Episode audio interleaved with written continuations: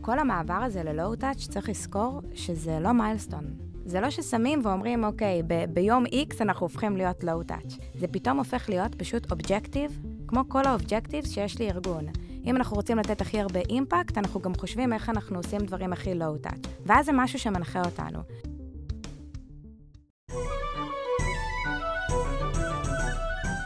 ברוכים הבאים לניהול מוצר גרסת הבמאי. בוקר טוב, שלומית. בוקר טוב, בני. אייר חולה. וואו, בלי אייר פה? אבל אנחנו ממשיכים, אנחנו לא נשברים.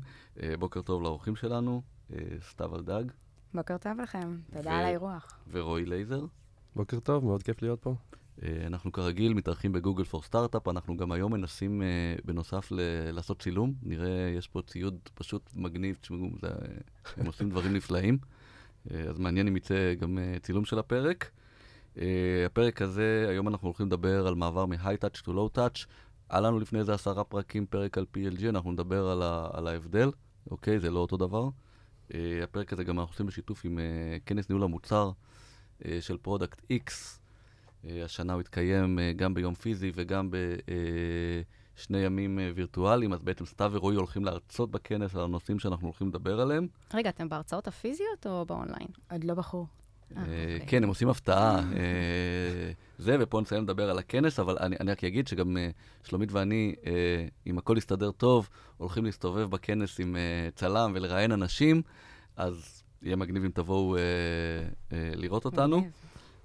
אז יאללה, נתחיל את הפרק. סתיו, ספרי קצת על עצמך. טוב, אז באמת כיף להיות פה. בתשע שנים האחרונות אני מתעסקת בעולמות הניהול מוצר. אמ, בהתמקדות בעיקר במוצרי B2B, SaaS, B2B. והאמת שבדיוק עכשיו אני מצטרפת לחברה חדשה, כ-VP product, שקוראים לה פרונטאג, שהיא בעצם מאפשרת להרבה חברות להפוך להיות קצת low-touch, באמצעות uh, בניית מוצרי uh, SaaS uh, פשוטים ושימוש בקומפוננטות כבר, קומפוננטיות מהמדף. שגיא חבר טוב שלי, איך שאני יוצא מפה, אני הולך להתקשר אליו. לספר את כל הדברים הרעים, סתם. אמ, ובשלוש שנים האחרונות הייתי VP product בחברת נמוגו, שנמוגו בעצם מתעסקת בשיפור חוויית הגלישה לגולשים באתרי e-commerce. זהו, זה אני. רועי? אז היי, כיף להיות פה. קוראים לי רועי. אני היום מנהל מוצר וראש צוות data בסטארט-אפ שנקרא SparkBeyond. SparkBeyond, סטארט-אפ בעולמות ה-AI, Machine Learning, ואנחנו עושים uh, אוטומציה ובונים מוצרים בעולמות של data science, שהיוזרים הם דאטה סיינטיסטים, ואנחנו עושים את החיים שלהם קלים יותר, ו... והתוצרים שלהם טובים יותר. אז יאללה, בוא נתלול לעומק, אנחנו יכולים לדבר על מעבר מ-high-touch ל-low-touch. בואו קודם כל, בגלל שהיה לנו פרק על, אה, על אה, product-led growth, בואו נבהיר למה זה שונה או לא אותו דבר, כי גם שם דיברנו קצת על זה. אוקיי, okay, אז uh, בגדול, uh, product-led growth בעצם מסתכל על הלקוח עצמו. מה שהוא מנסה לעשות, מה שהמתודולוגיה מנסה לעשות, זה לתת ללקוח את הכוח להתקדם בפאנל באופן עצמאי. מה זה אומר? זה אומר שבעצם הוא חווה את המוצר, try before you buy, ומחליט, ב... רואה את המחיר של המוצר, ויכול להחליט אם הוא רוצה בעצם לקנות את המוצר או לא. יש לו המון עצמאות, ובעצם הוא מתקדם לאורך הפאנל בצורה עצמאית. אה, מתודולוגיה מצוינת, ובאמת אה, רואים הרבה טרנד בעולם שהולך לכיוון הזה. אבל בעצם ה-Low-Touch מדבר על המאחורי הקלעים. מה הכוונה? הכוונה מה החברות עושות כדי להוריד את התלות בכוח אדם ולהמשיך לתת את הערך ללקוח. Um, אני אתן, נגיד, סתם לדוגמה, אז נגיד המוצר היום, שהמון המון אנשים בחברה מעורבים כדי לתת ערך ללקוח, הוא בעצם מוצר מאוד מאוד היי-טאץ'. Um, גם אם הוא סלף-סרבד, הוא יכול להיות עדיין היי-טאץ'. סתם אני אתן לכם דוגמה, כאילו, שתמיד עולה לי, אבל uh, אני נגיד נמצאת בביטוח של הראל, אה, מותר להגיד? כן. טוב, ביטוח פרטי של הראל, ו- ובביטוח הזה בעצם אה, אני צריכה למלא דיגיטלית כל מיני נתונים עליי, כשאני רוצה לבקש החזר כספי על אה, הוצאה שעשיתי. בסוף הכל הוא self-served, אני כאילו מחכה והכסף נכנס לי לחשבון. מאחורי הקלעים עדיין יש הרבה אנשים שעוברים על הפרטים, מסתפר... מסתכלים שהפרטים נכונים, דואגים לעשות את ההעברה הכספית הזאת. זאת אומרת, זה high-touch מהצד של הלקוח, אבל self-serve מהצד של ה user, ה high touch מהצד של החברה, self serve מהצד של ה user. כן, אבל אני חושב שא', כשאנחנו מדברים על high touch לא טוב, האמת שתכף ניגע בזה באמת את כל הנקודות. בדרך כלל מדברים דווקא כן על הצד של הלקוח. אני כן רוצה לחדד, גם אם ניגע פה היום בדברים אחרים, במה שדיברנו בפרק 55, כשאתה עושה product led growth שאומר, אני רוצה להיכנס מלמטה למעלה לארגון, בסדר? אז אתה חייב להיות ב low touch. כלומר, שם אין לך ברירה, זה בעצם מה שדיברנו עוד בפרק. זה חלק מה... אתה לא יכול לעשות product led growth בלי להיות low touch, אוקיי? זה פשוט בלתי אפשרי. Uh, אני חושב שהיום אנחנו ננסה לגעת בהמון המון מקומות אחרים, שגם אם אתה לא product led growth, גם אם אתה איזה מוצר enterprise כבד, או גם, אז, אז למה כדאי, או, או, או מה המשמעויות של לעבור ל low touch, כי זה לא מחייב בעצם, אתה יכול לעבור ל low touch ועדיין להיות uh, לא product led growth. אני, אתה יודע, יכול להיות מוצר סייבר, שאפשר להתקין אותי רק לכל החברה, כי אני חייב למגן על אימיילים, אין לי מה להתחיל מ-1, 2, 3, זה לא עובד. ה admin חייב להיות מעורב, אז אי אפשר להיכנס כ...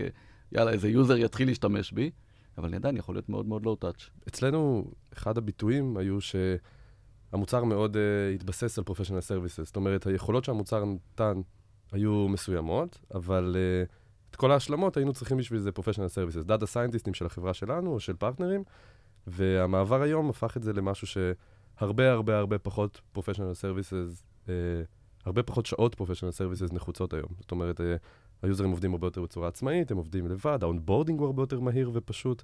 אז אני חושב שאצלנו זה יתבטא בעולם הזה, אבל כמו שסתיו אמרה, זה באמת יכול לבוא בהמון כיוונים שונים. מה שמעניין אותי, נגעת נקודה בסתיו, כי, כי באמת רוב האנשים חושבים על low-touch, בסדר, high-touch ו low-touch, זה באמת צד הלקוח. כלומר, כשאני רוצה לעבור מ high-touch ל low-touch, אה, אני רוצה שהלקוח יעשה onboarding בקלות. אם מאחורי הקלעים כסטארט-אפ, ברור שמתישהו אני אצטרך לעשות לזה scale וכולי, אני עובד קשה, זה עדיין יכול להיות low-touch, בסדר? אה, את מביאה איזה נקודה אחרת. אני אגיד לך מה, היום אני מסתכלת, וזה בא מכאב באמת שאנחנו חווינו בנמוגו. אה, בסופו של דבר, אה, היום נעשה קשה יותר מאי פעם לגייס כוח אדם. ולא רק זה, גם כוח אדם מאוד מאוד יקר היום.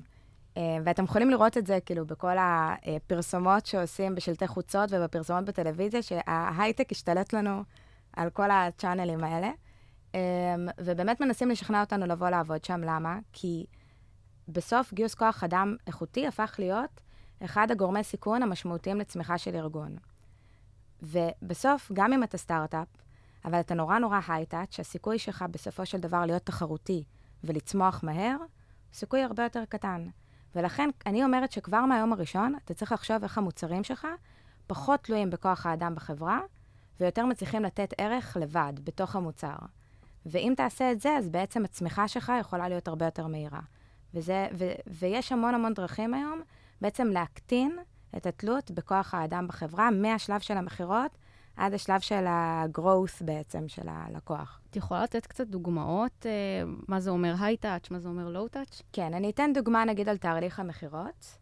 אה, אז בתהליך המכירות בנמוגו, בעבר, אה, בעצם מי שמכר היה איש המכירות, הוא כאילו היה ההירו בחברה, כי הוא בעצם הכל התבסס עליו וניע את הביזנס קדימה.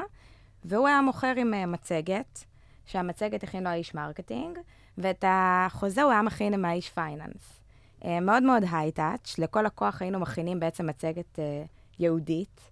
Um, ובסופו של דבר, המון המון היה תלוי באיש המכירות. אז כשגדלנו באנשי המכירות, אנשי המכירות פחות מיומנים, פחות הצליחו להביא מכירות, כי באמת היה עליהם המון המון עומס, והם היו צריכים המון אחריות בעצם להצליח לסגור את העסקה. מה עשינו? רצינו להוריד את התלות מאיש המכירות ולהכניס דברים לתוך המוצר. אז בעצם כל השלבים שצריכים להסביר ללקוח את הבעיה, נגיד לדוגמה, ואת הvalue שהמוצר נותן, פחות נתנו לאיש מכירות לדבר, יותר הראינו את זה על ידי המוצר. בעצם show, don't tell, אה, הכנסנו לתוך המוצר הרבה יותר ויזואליזציה של הבעיה. בעצם הצלחנו להדגים לו את ה pain בצורה ויזואלית בתוך המוצר, Uh, במקרה של נמוגו זה פשוט להראות ללקוח איך נראה אתר שחווה פרסומות, איך זה נראה מה, מהעיניים של הגולש. הוא ראה את זה על האתר שלו, זה הכלי שבנינו, ואז פשוט האיש מכירות היה יכול לדבר פחות, ויותר להראות את הוויזואליזציה הזאת. אני חושב שאחד הדברים שאת מאוד מחדדת, וזה באמת היתרון אולי הכי גדול בעיניי של low-touch, זה scale.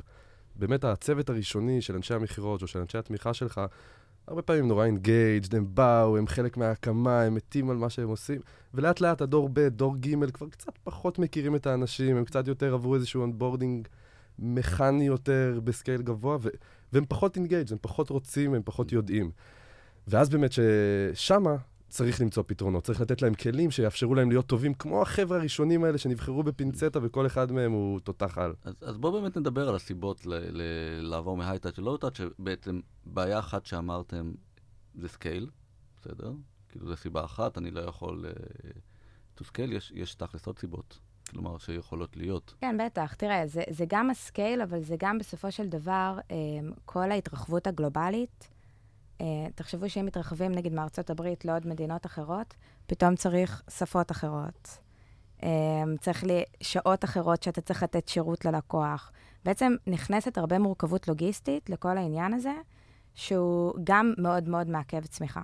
אני, אני חושב שאני רואה לפחות עוד שתי סיבות. אחת, אה, זה באמת היום בעולם כל כך תחרותי, בסדר? בוא, לקוחות, אה, תראה, יש המון לקוחות שבעבר זה היה בסדר להיכנס לפרויקט של חודש ולהטמיע מוצר. לאף אחד אין סבלנות. כלומר, אם אתה לא מסוגל היום להטמיע את המוצר שלך בקליק, קליק, קליק, קליק, קליק, יש מצב שתפסיד את התחרות, בסדר? אז, אז זה קודם כל סיבה אחת. כלומר, גם אם אתה מתחיל בהתחלה ואתה רוצה להיכנס וללמוד בתור סטארט-אפ, ובהתחלה אולי זה, זה, זה בסדר להיות קצת יותר איטי, אבל בסוף, אם אתה לא מצליח להיות low-touch, יש המון שווקים שאתה פשוט תעוף משם. תראה, לכל שוק וה- וה- וה- והווייבים שלו, נגיד סתם, נסתכל על בנקים, אה, עד ממש לא מזמן היה ממש קשה לעבור בין בנקים, נכון? אז אה, הם עשו את זה בכוונה, אה, כנראה, חלק מה, מה, מהאסטרטגיה שלהם. היום, כבר ממש לפני כמה חודשים, הכניסו את המעבר הזה בקלות. אה, לא, יודעת, כנראה זה גם בכמה קליקים, עוד לא ניסיתי. אה, זה ממש תלוי בשווקים. כאילו, האם הם באמת רוצים שבקלות יעברו בין חברות? זה לא משנה, פשוט כל שוק זה ייקח אולי, את יודעת, יש שווקים שזה ייקח יותר לאט וכולי, אבל מספיק שמגיע מתחרה אחד שאומר, אני שובר פה את השוק ואני עושה לואו-טאץ', כלומר, גם אם הם לא רוצים, בסדר? חד משמעית. אז, אז, אז השוק הולך לשם. אז יכול להיות שיש שווקים, אז יכול להיות שיש שווקים שזה ייקח יותר זמן, אה, ובינתיים אפשר אה, לחיות מהספק, אה, אבל לדעתי זה, זה גורם תח, כאילו... אז לשם העולם הולך בעצם? בעיניי, בוודאי. אני רוצה להסתכל מהעיניים רק של החברה עצמה, גם להוסיף עוד משהו. בסוף צריך לזכור שתלות בכוח אדם, אנשים הם אנשים משתנים. זאת אומרת, גם הפחד הזה שמישהו יעזוב את החברה, שהוא מחזיק אצלו המון המון ידע, או מישהו שהוא נורא אקספרט, התלות הזאת בכוח אדם היא סופר בעייתית אה, לארגון. ובמיוחד שאנשים היום לא נשארים בארגון 20 שנה, הם עוברים מארגון לארגון. בסוף, כשאתה מכניס למוצר שלך הרבה מהדברים, הרבה מהפעולות שבן אדם באקספרטיז שלו הצליח לעשות, זה גם הרבה יותר מדיד, אבל זה גם מייצר מצב שאתה פחות, הדברים הם, השונות היא פחות גדולה.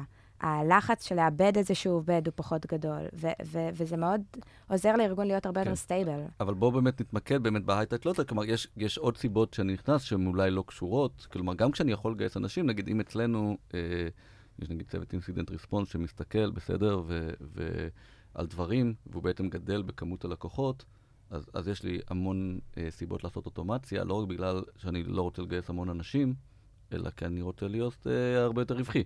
כלומר, תפעולית. זה כמו שאני, כמו שאני עושה אופטימיזציה על בטח. שרתים, לגמרי. אני עושה גם אופטימיזציה לאנשים שמתפעלים, כי בסוף, במיוחד כסטארט-אפ, אתה נמדד על uh, variable margin, בסדר? על כאילו, כמה, כמה עולה לך לתפעל user, אוקיי?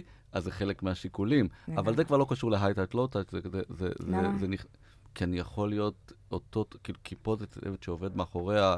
מה זה משנה ללקוח, אם זה, uh, מי יגיב לו, אני לא בטוח שזה נכנס. אז בוא ניתן דוגמה של uh, סטארט-אפ שהיום, באמת, כמו שסתיו אמרה, uh, יש לו אנשי מכירות מאוד מנוסים, מאוד יקרים, והוא עובר לאיזשהו מודל שהלקוח uh, uh, בעצם יכול להירשם מהאתר ולהתחיל לשחק. זה ה- לגמרי אז high-touch בוא- low-touch, כן. אז פה יש פתאום, אם המחיר ל- להביא לקוח, ה CAC, ה-customer acquisition cost, היה מאוד מאוד גבוה, אלפי דולרים, כי זה שעות של אדם, וזה הכנות, וזה צוות, ופתאום המחיר להביא לקוח יורד משמעותית. קודם כל, ברור שזה עוזר לסטארט-אפ מבחינת ההכנסות והפרופיט, כמו שאמרת, אבל מהר מאוד זה מתגלגל, ואתה יכול להציע את המוצר שלך במחיר נמוך בהרבה. ופה אתה נפתח לשווקים חדשים, לסוג חדש, לסגמנטים חדשים של לקוחות.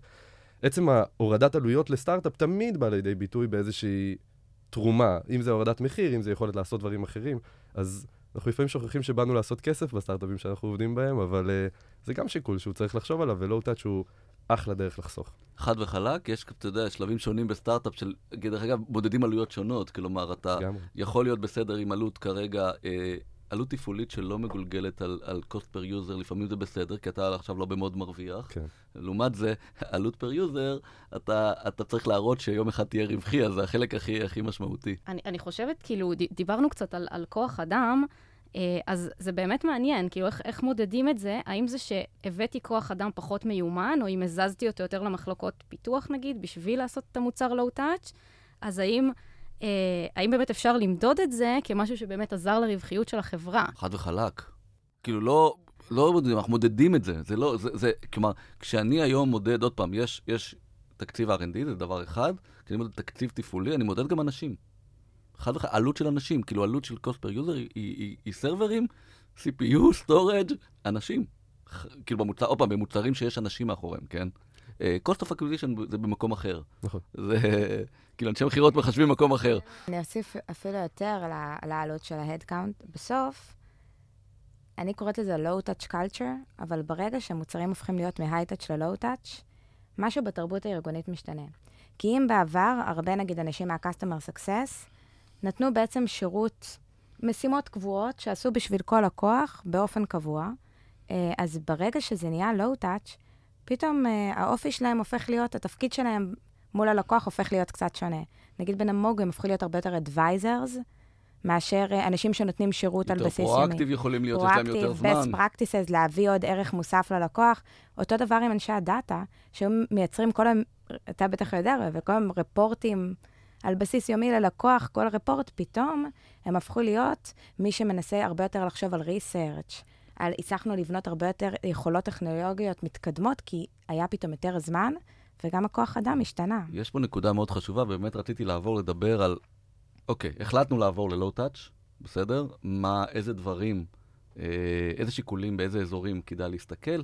אז באמת הנקודה הראשונה שנגעת, שבעיניי היא מאוד מעניינת, כלומר, ארגון שאחד היתרונות התחרותיים שלו, אצלנו זה ככה, אצלנו זה גם נשמע ככה, זה השירות שהוא נותן, בסדר? זה לפעמים, אה, זה לפעמים יתרון תחרותי, אז צריך לשים לב, אם אני עובר ללואו-טאץ', זה לא כמטרה להוריד את רמת השירות הזאת. אני רוצה בעצם להפוך את ה- ליוזרים יותר קל, לה- להקל, ואולי אפילו להגביר את רמת השירות. הוא. פתאום נהיה, אופ... מה שיפה זה שהוא פתאום נהיה אופציונלי, אז זה לא חובה. כאילו, אם קודם הייתי חייב, חייב, חייב לתת את השירות הזה, אז פתאום הוא אופציונלי, אבל אם אני רוצה לשמור תחרותי, אני חייב להמשיך לתת אותו, לא, לא לקחת את זה כהזדמנות, יאללה, בואו בוא נקצץ פה ונוותר. פה באמת נראה לי שווה להגיד כמה מילים על זה שהמעבר הזה מהי-טאץ' ללואו-טאץ' זה אירוע. זה אירוע דרמטי שמשפיע על החברה. סתיו אומרת שזה משנה קלצ'ר, זה משנה המון דברים, ואני חושב שכמנהלי מוצר שווה לחשוב על זה שזה עלול ליצור התנגדויות. Uh, יש אנשים שלא בא להם שיזיזו להם את הגבינה, יש uh, אנשי מכירות שרגילים למכור עסקאות של, uh, עם צ'קים שמנים של 6 ו-7 ספרות, ומבחינתם זה יוקרה, זה איש מכירות מאוד uh, מנוסה ומתקדם וסיניור, אם הוא מצליח לעשות עסקאות כאלה, ואומרים להם, רגע, העסקאות יהיו זולות יותר, או באמת אנשי הדאטה, שרגילים להיות מרכז ה... הארגון, הם בקשר המיידי עם הלקוח, הם הראשונים ששומעים ויודעים, והם טיפה אולי נדחקים לצד בגלל המעבר הזה. פתאום הם פחות, הם יותר תומכים, הם פחות עושים. זאת אומרת, יש הרבה אוכלוסיות בחברה, לאו דווקא המוצר, שממש צריך, לפני המעבר הזה, להבין בדיוק מה עושים איתם, איך נראה היום-יום שלהם, איך זה בא לידי ביטוי, איך הם לא נפגעים. זה, זה, האם זה זה יוצר להם באמת תפקידים קצת שונים ב- ביום-יום? אז, אז חד משמעית, אנחנו, אני... אפשר לקחת, אה, בואו נחשוב על אה, דווקא מוצר פיזי ומאוד לא קשור, אה, מזגן. אם המזגן שלך היום, אתה צריך בן אדם שיבוא וטכנית יפעיל ויחבר ויעשה חור בקיר והכל, ופתאום המזגן הופך למשהו שאתה שם בבית ומחבר לחשמל, איפה העבודה שלו? איפה הצורך בו? איפה הכסף שהוא היה אמור לקבל? פתאום אין צורך כל כך באנשים האלה. זה קצת כמו שאנחנו מדברים על שרובוטים מחליפים אנשים. פתאום תפקידים עלולים קצת להיעלם עם אוטומציה וטכנולוגיה אני נכנסה. לא חושבת שאין צורך באנשים, אני חושבת שהתפקיד שלהם אה, פשוט לגמרי, דוגמה מקבל, מאוד אה, קיצונית, אה, את כן. צודקת. ביום-יום זה מאוד שונה. אז הדרך להסתכל על זה, קודם כל, בדרך כלל, אני חושב, אתה יודע, יש באמת ארגונים שעושים את זה באירוע. אה, אני חושב שחלק משמעותי מארגונים שעוברים מהייטאץ' לואו-טאץ', כלומר, לפעמים אתה יודע שאתה תהיה לואו-טאץ', בסדר? ואתה עדיין מתחיל הייטאץ', כי נכון. סטארט-אפ וכולי, וזה לא אירוע. כלומר, זה יכול נכון. לקחת שנתיים. כלומר, זה תהליך, אני, אני, כלומר, יש ארגונים שעושים את זה כאירוע, אבל סך הכל רוב הארגונים עושים את זה כתהליך, אוקיי? שלוקח זמן. אה, ואז יש א', זמן להתרגל, זמן לראות מה עושים השינויים, ואתה צריך להסתכל, כמו בכל אוטומציה, בסדר? כי יש פה אוטומציה, לא משנה, בתהליכים, במקום להסתכל על זה כעל משהו שמחליף, זה על משהו שמאפשר לך למכור יותר. ואז uh, אתה יודע, זה לקחת את האנשים שיש ולמצוא להם uh, וכולי. ודרך אגב, אם אתה מדבר על, בוא ניקח את הדוגמה שנתת אנשי מכירות, זה אפילו היה, היה דוגמה במאנדיי, שמאנדיי התחילו מלואו טאץ', כן. בסדר? והם בשלב מסוים הביאו את האנשי מכירות הכבדים, כי לא משנה כמה לואו טאץ', יש ארגונים גדולים שגם כשזה לואו טאץ' חייבים את החצי שנה POC ואת, ה, ואת הטיפול. כלומר, אז, אז יש, אם אתה רוצה לכבוש את כל השוק מלמעלה למטה ולא להיות רק ב-small businesses, אז יש גם את ה high-touch, גם אם המוצר הוא low-touch. וגם יש יוזרים כמוני שלא אוהבים uh, להתעסק כל היום עם רובוטים או אתרים או uh, בלי שירות בכלל. אני אוהבת שיש בן אדם ונותן לי שירות. אני באמת, אני, אני מאוד התחברתי למה שאמרת, בני, מהכיוון הזה ש... אני חושבת שבאמת, um, כל המעבר הזה ל low-touch, צריך לזכור שזה לא milestone. זה לא ששמים ואומרים, אוקיי, ב- ביום X אנחנו הופכים להיות low-touch. זה פתאום הופך להיות פשוט objective, כמו כל ה objectives שיש לארגון. אם אנחנו רוצים לתת הכי הרבה impact, אנחנו גם חושבים איך אנחנו עושים דברים הכי low-touch. ואז זה משהו שמנחה אותנו. סתם לדוגמה, אני יכולה כמנהלת מוצר לחשוב על אפיון של פתרון, אחד שהוא high-touch, ואחד שהוא low-touch. אם ה mindset שלי פועל כל הזמן לכיוון פתרונות שאין להם הרבה תלות בכוח האדם בארגון, אז זה מה שמוביל אותי, אבל זה משהו שאני מודדת אותו, אני עושה אותו לאורך זמן, אפשר לעשות quick wins בהתחלה, זה לא צריך להיות משהו שנכנסים לאיזשהו פרויקט מאוד מאוד גדול, ואין לזה סוף בסוף. כאילו, אם נחשוב על זה, אין סוף ל low-touch. אז בעצם בתור מנהלת מוצר, את לא, לא בהכרח תניעי עכשיו פרויקט שלם בשביל להפוך ל low-touch, אלא תשני את הזווית ראייה שלך כשאת מאפיינת עכשיו... לגמרי, זה פשוט הולך להיות, איך שאני מסתכלת על זה, אחד מה objectives שאני מסתכלת עליהם. אם אחד מה objectives הוא לייצר impact ל user, השני זה לעשות משהו שהוא low-touch, ואני כל הזמן נעה באזור, באזורים האלה. אני, אני מאוד מתחבר לזה, כי התפקיד שלנו כמנהלי מוצר הוא... הרבה, הרבה מהתפקיד שלנו הוא בכלל לא, אתה יודע, אף פעם לא להגדיר פיצ'ר, הוא, הוא פוקוס, בסדר? אז, אז אם culture, בסדר? כלומר, אם אני צריך, כמו שהייתי עכשיו, לא יודע, אם עד עכשיו, לא יודע, נגיד אני הייתי, כאילו, אצלנו נגיד Prevention the Service, כי אנחנו נותנים שירות ולא, ולא מוצר, אז אנחנו רוצים לעבור ללוטה, אז כן, כל הזמן לחלחל את זה. כי, כי הרי מאיפה מגיעים כל היכולות, בסדר? Uh, בחברה טובה ואמפאוורד, הם מגיעים מכל מקומות, הם מגיעים מה-customer הם מגיעים מהמפתחים, הם מגיעים, נכון? לא רק המנהל מוצר חושב. אז, אז להגיד, אוקיי, low touch, זה אובג'קטיב, זה קאלט, שפתאום אנחנו הופכים לחברה, ובכל דיון להביא את זה, רגע, זה לא יכול להיות ככה, לא, עד ש... עד שכשמישהו מגיע פיצ'ר הוא בכלל לא יהיה מסוגל לחשוב עליו כהיי-טאץ', כאילו זה העבודה. זה גם בא מאוד לידי ביטוי ב... במטריקות. זאת אומרת, זה הרבה פעמים השיפט גם צריך לבוא באיך אנחנו מודדים דברים. אצלנו שינוי אחד שנעשה זה באמת לא למדוד MRR, uh, revenue, הכנסות, uh, כמו שהיינו עושים, אלא לחלק אותו ל-MRR מוצר, MRR professional services. ההפרדה הזאת עזרה לנו הרבה פעמים לראות שהרבה פעמים, הרבה לקוחות משלמים הרבה מאוד, שזה מצוין, אבל הנתח של professional services עבורו הם משלמים, הוא מאוד מאוד משמעותי. בפועל הם משלמים יחסית מעט על המוצר, פחות ממה שרצינו. וגם, אה, אני יכול להגיד לך, שנה שעברה היה לי מטריקה, דרך אגב, שהתחלתי לדבר עליה שנתיים לפני שהתחלנו, כי אמרתי, אנחנו יודעים שאנחנו הולכים, הנה, אותו, אותו צוות של incident response, כשהוא היה עוד שני אנשים, יום אחד יהיה שם אוטומציה, אין ברירה, זה יהיה חייב. אז לקח שנתיים, כי עוד פעם, סטארט-אפ עד שהוא גדל וכולי, אתה לא חייב להתחיל, זה אפרופו, צריך גם לבחור את הנקודה הנכונה. אבל אחוז האוטומציה של הצוות הזה היה אחת המטריקות העיקריות של שנה שעברה שלי. כן. אז אתה שם את זה במטריקה, זה, לשם אני הולך לעבור, מה לעשות? לא, אה, גם, גם יש עלויות. נגיד, אה, דיברת על ריפורטים ש, שאפשר להוציא, שכנראה מחליפים קצת עבודה אולי של אנליסטים, אה, אם הבנתי נכון, אז... לפעמים זה דברים שקשה לעשות טכנולוגית. כי לפעמים אתה צריך בן אדם שיבוא ויסתכל אבל, על זה. אבל צריך, עוד פעם, ברגע שאת מכניסה מטרה, בסדר? אז זה לוקח זמן. בוא ניקח עוד פעם את הדוגמה שהיה אוטומציה, זה התחיל ברגע איך נעשה, התחיל הפיתוח, פתאום הצוות אינסידנט ריספונס, אחרי איזה חצי שנה שזה, התחיל לעשות אוטומציות בעצמו, כי זה היה לא חשוב, ועכשיו הוא עושה עוד יותר אוטומציות, את יודעת למה? כי פתאום זה מפנה להם זמן לפתח דברים, שהם לא חשבו אפילו, ש... כאילו, זה אנשים שלא באו לפתח, בוא, בוא, פתאום יש דברים עליבים שהם יכולים לעשות, מתפנה להם זמן לעשות דברים הרבה יותר מגניבים, אז אתה יודע, זה לא הולכים הביתה, להפך, אנחנו מנצלים אותם לעוד דברים שהופכים נותנים שירות יותר טוב ללקוחות. אתה משקיע עכשיו בשביל שאחר כך יהיה לך יותר זמן. אני כן. חושבת שבסוף, גם הנושא של אוטומציה, בסוף, כמו כל בחירה שאנחנו עושים בתור מנהלי מוצר, אנחנו עושים איזשהו trade-off, ומנסים למצוא איזשהו את הפתרון ה-MVP שלנו. גם באוטומציה, בעיניי, זה לא אחד או אפס. זה לא שאני fully automated, או שאני... אה, לגמרי... אוטומציה צריכה להיות בשילוב עם process חכם, ואז לאט לאט אתה מכניס יותר אוטומציות נגיד לתהליך, אבל בסופו של דבר, ברגע שבאמת זה אובג'קטיב וזה מנהל אותך, ואתה חושב על זה כל הזמן, אתה נע לכיוון הזה, והכיוון יכול להיות לא בפרויקט של ארבעה חודשים, אלא במשהו בארבעה ימים להוסיף איזשהו משהו קטן שיביא את האימפקט, וזה, וזה נראה לי מה שחשוב. אני חושב שחשוב לזכור תמיד, גם כשעוברים, אתה יודע, דיברנו על הסיבות לעבור, אז כל הזמן לזכור מה הסיבות שהארגון שלנו עבר ל high-touch, low-touch, בסדר? כי זה יכתיב המון מהדברים. יש, יכול להיות שזה כמה סיבות, אבל יש, אם אני רוצה לעבור כי אני רוצה לחסוך ב cost, זו סיבה אחת. אם אני רוצה אה, להקטין את ה friction עם הלקוחות, זו סיבה אחרת. זה יכול להביא דברים אחרים. יכול להיות שאני רוצה את כל הסיבות, אבל, אבל זה לא מספיק להגיד, אני רוצה לעבור ל low-touch. אני אתן דוגמה רגע מנמוגו, כי זה מעניין. הטריגר אצלנו היה שלפני שלוש שנים היינו חברה של מוצר אחד, שנמכר ל enterprise, לקוחות VIP כאלה, שנתנו להם מלא מלא יחס והכול. הרבה אנשים נתנו שירות ללקוח אחד, ובעצם רצינו להתרחב גלובלית, וזה היה בעצם המניע. וכשבאנו להתרחב גלובלית, אמרנו, אוקיי, עוד לקוחות, עוד גיוסים, עוד אנשים, יש תלות מאוד מאוד גדולה בגיוס כוח האדם. הפכנו את זה ליותר low-touch, ממש ל low-touch, ופתאום, הנה, מסתכלת ב- ב- עכשיו בפרספקטיבה של שלוש שנים, היה לנו הרבה זמן, הצלחנו לשחרר עוד שלושה מוצרים חדשים לשוק, להיכנס ל market של SMB, זה דברים ש...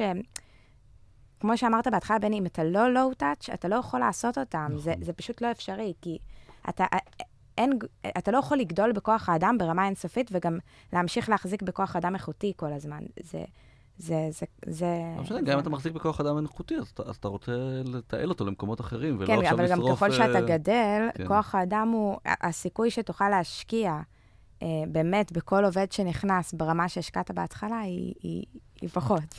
רגע, אז דיברנו על החלפת תפקידים של סיילס, של customer success, נגיד טכניקל ספורט גם נכנס פה? חד משמעית. תראי, גם טכניקל ספורט, בעיניי, זה החלטה. קודם כל, כמו שאמרתם על אוטומציה, הרבה טכניקל ספורט יכולים להתחלף באוטומציה. אפשר גם לדבר על um, שירותי third parties, כאילו, לפעמים רכישת שירותים חיצוניים יכולה להחליף המון המון עבודה שנגיד טכניקל ספורט עושים, נגיד באינטגרציות או בדברים. זה משפיע בעיניי פשוט על כל פונקציה שבאה במגע עם הלקוח או שעובדת לטובת ה-value ללקוח. ואין סוף לפתרונות שאפשר למצוא שם. בוא נדבר על, אני חושב שדיברנו מלא על uh, למה לעבור ללואו-טאץ', בוא נדבר על האם יש מקרים שאני רוצה להישאר היי-טאץ' פוראבר. אוקיי, אז אני חושב ש... קודם כל כן יש. אה, ועל אף שאנחנו אדבוקטים פה, נראה לי כולנו של לואו-טאץ', וזו השאיפה, וזה כיף הרבה פעמים כמנהלי מוצר, אז באמת חייב לזכור, ובואו רגע נחשוב על הסיטואציה. אני לקוח, אני יכול לקבל מוצר מהקופסה שהוא גנרי, כמו של כולם, או את המוצר לידו שמישהו חשב עליי, בנה בשבילי, בדק מה הצרכים שלי.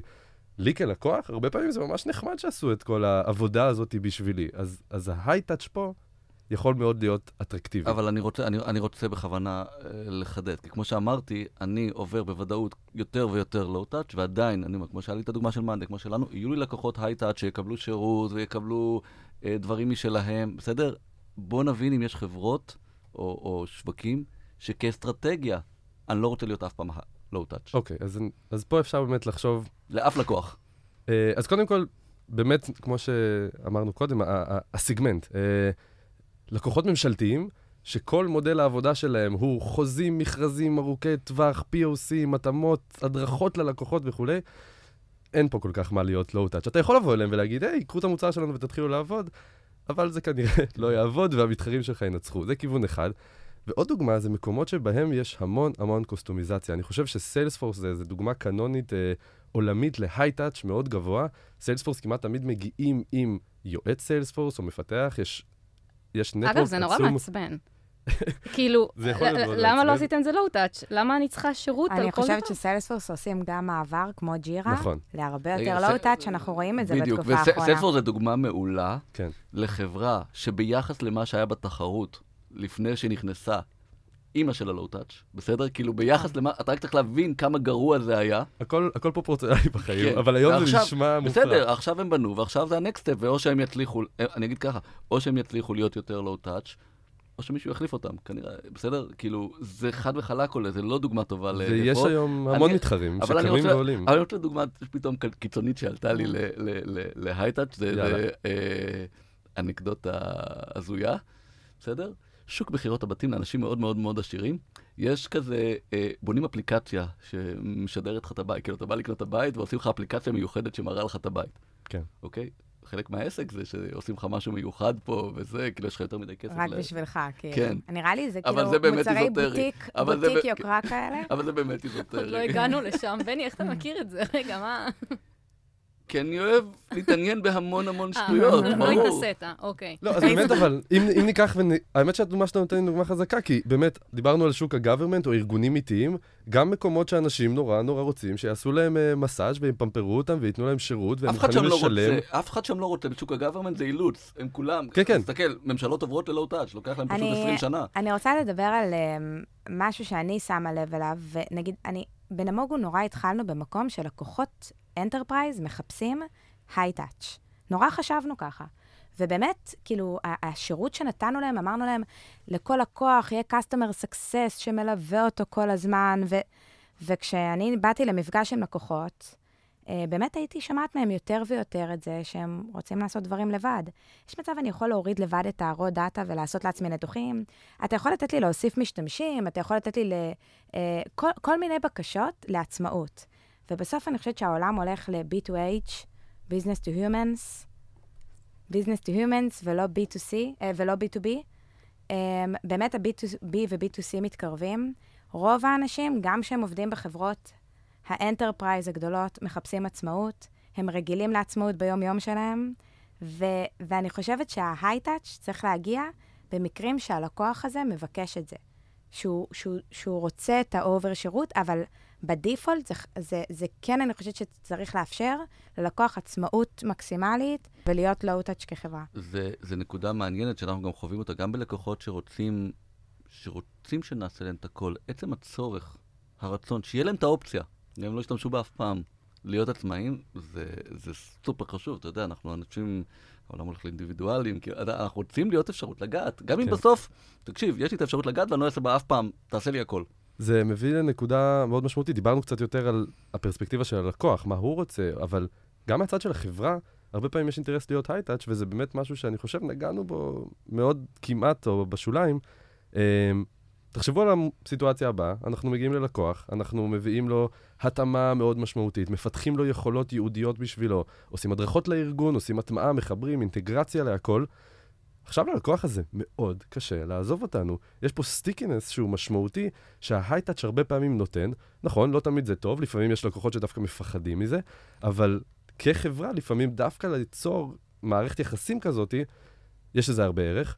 עוד נקודה קטנה רק, אה, המערכת היחסים האישית שההייטאץ' מאפשר, הרבה פעמים אתה תדע מראש שכבר מתחילים לחפש מתחרה, ותוכל לבוא ולתת מענה לדבר הזה ולפתור את זה מראש. אז, אז יש לזה תחליף. כלומר, בעיניי, כלומר, עוד פעם, אני חושב שדיברנו על זה בפרק, ופה נסגור, כאילו, ה, אתה יכול להחליף, עוד פעם, יש הבדל, אתה, כמו שאמרתי, כשאתה עובר ללואו טאץ', אתה לא חייב להוריד את רמת השירות, זה אחד. נכון. כלומר, אז אתה עדיין יכול לתת את כל, להפך, אפילו יותר. מסוג אחר, אז בדיוק. ו- לא, וגם יותר, כי פתאום אתה לא מתעסק בלקנפג לו, אז יש לך זמן לתת לו הרבה הרבה הרבה יותר ערך של, של, של נותן stickiness, זה ערך אחד. פרסונלי, כן. שתיים, נכון. אפשר למצוא את, ה, את ה stickiness בהרבה הרבה יותר שירותים. כלומר, פתאום אתה מתפנה. אם אני נתתי אה, קודם, אה, נגיד סתם, שירות הגנה על אימיילים, והיום אני נותן שירות הגנה על כל הקבצים שנכנסים לארגון באיזה 50 אפליקציות שונות, כי היה לך אוקיי. זמן, כי יכלת לגדול, להתרחב, כי כי- הדברים יותר low-touch ים. כן, וגם כן. ללקוח מאוד קל לחבר כל אחד בקליק קליק קליק, כל כזה, שאם הוא כן. היה צריך, אם כל אחד מהם היה צריך עכשיו חודשיים לקנפג, הוא לא היה עושה את זה. נכון. אז אותי הוא מחבר, הוא מתחיל עם משהו, אחרי חודש עושה שירות שני, קליק קליק קליק, אחרי ש... כאילו, אני תמיד חושבת על גוגל אנליטיקס, כאילו, איך הם עשו את זה? לקוח לא יכול להתנתק כן, מגוגל אז- אנליטיקס, כן. אז תמצא את ה stickiness בלתת יותר שירות, לא, ב, לא בלתת שירות גרוע בחיבור, בסדר? כאילו, יש, יש דרכים אחרות. אני אני קצת יוצא אה, אדבוקט של, אה, של הייטאץ', לא, לא, ממש לא.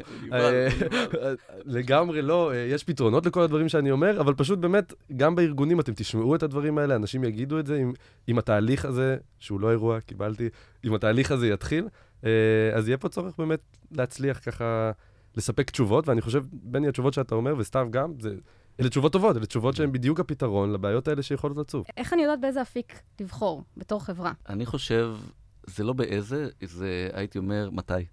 אני לא, אני לא כן. צוחק, כאילו, אני חושב שחוץ מ... אמרתי, חוץ ממקרים קיצוניים, באמת שצריך, אה, ש, ש, שזה שוק של היי-טאץ' וזה אה, זה יותר מתי, ואני חושב שמה שמכתיב את זה, יש פה, יש פה שני דברים, אחד ה-go to market, כלומר, הבחירה, במיוחד בתור סטארט-אפ, אני מתחיל בגדולים, אני מתחיל בקטנים, בסדר? כאילו, Mhm. לאיזה שוק אני הולך, זה מכתיב המון ממתי אני צריך לעבור ל-low-touch, ומן הסתם, הסקייל, בסדר?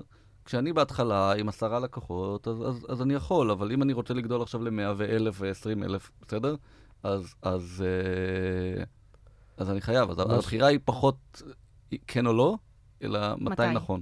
אה, אני חושב שגם, אה, זה לאו דווקא עניין של זמן כמו עניין של בגרות. אה, יש מוצרים, בטח בהתחלה, שהם מאוד בוסריים, אה, חלק מהדברים לא עובדים, חלק מהיכולות שאנחנו יודעים שצריך לא קיימות, וזה בסדר, כי אנחנו בהתחלה. אה, אחד האנשים אצלנו בחברה אמר לנו, אמר לי לצוות המוצר, אנחנו מסך העשן של המוצר שלנו. אנחנו יודעים לתקן את כל מה שהמוצר לא יודע לעשות. build things that don't scale, ככה עובד סטארט-אפים, אין מה לעשות. כן, ואחר כך, מיד, בשלב מתקדם יותר, שפיתחנו וגידלנו, והיה לנו עוד יכולות, עוד אינטגרציות, המוצר היה הרבה יותר בשל, אפשר להתחיל לדבר על לואו-טאצ'יות. יאללה, טיפ אחרון לסיום? Um, טיפ אחרון, אני חושבת שבסופו של דבר, um, ההשפעה של מנהל מוצר היום על אסטרטגיה וצמיחה של ארגון היא מטורפת. והיום יותר מאי פעם צריך לחשוב איך להוריד את התלות בכוח אדם, כי הכוח אדם יקר. אז מה שאני ממליצה זה דווקא מהיום הראשון, זה קצת... לנסות לחשוב ב mindset של low touch מסכים גם אם, לגמרי. גם אם זה אומר שכרגע צריך ללמוד יותר והמוצר לא בשל, לנסות לחשוב על הדברים האלה, כי אחר כך לתקן very very high touch ל-low touch, זה הרבה יותר עבודה. מה שאת אומרת, אני, אני לגמרי מסכים, זה כשאני עושה את הפשרות, אני עושה אותן במודע ולא בלא מודע. בדיוק, אני רוצה בבחירה. להגיע, ועכשיו אני בוחר שאין לי resource ים להשקיע. אתה לא מתגלגל, בדיוק. וגם אם, אם זו אסטרטגיה של חברה, ואנחנו די תמימי דעים שכדאי שזו תהיה האסטרטגיה של חברה, יש הרבה החלטות באזורים אחרים, לא רק במוצר, שצריכות להילקח. איזה שוק, איזה סיגמנט, איזה לקוחות, מה ה-go to market, מה ה marketing שלנו, המון דברים שנגזרים מהדבר הזה, וכדאי, כי אחרת אם בוחרים את הכיוונים הלא נכונים, יכול להיות שהשינוי יהיה יותר מאתגר, יותר קשה. אז זה עוד משהו שווה לקחת בחשבון. אז אה, אני יצאתי עם מסקנה שכל חברה צריכה בסוף לחשוב לואו-טאץ', זה בסוף עושה שירות טוב יותר. לפני שאת סוגרת, אז אני רוצה להביא זווית אחרת, שלא דיברנו עליה, בסדר? הזווית האגואיסטית. זה יותר כיף לעבוד בחברת לואו-טאץ', אוקיי? אני בסוף בא לעבוד בכיף בארגון שהוא לואו-טאץ', אוקיי? לכולנו יש זמן לעשות דברים יותר פחות מעניינים, ישיבות, פחות... בסדר? וזה אומר שגם פחות נוכל... לקוחות שמתקשרים באמצע הלילה. וזה אומר שגם נוכל להביא אנשים עם כוח אדם יותר איכותי, כי יהיה להם כיף לעבוד אצלנו. אהבתי. או שאתה מייצר. לעצמך עוד עבודה שאתה עוד לא מודע אבל אליה, כיפית, אבל... אבל כיפית. אוקיי. אני אהבתי. לקחתי. יאללה, נסיים. מעולה. בואו נסיים. אה, אז אה, ככה גם למי שלא מכיר, אפשר לשמוע את הפודקאסט בכל האפליקציות השונות, ואפשר למצוא אותנו גם אה, בקבוצת פייסבוק שלנו, ובאינסטגרם, ובטוויטר, בכל הפלטפורמות. ואל תשכחי, בכנס ניהול מוצר אפשר למצוא אותנו. נכון, אנחנו הולכים להיות שם, תחפשו אותנו. איזה כיף, תודה רבה. יאללה. ביי.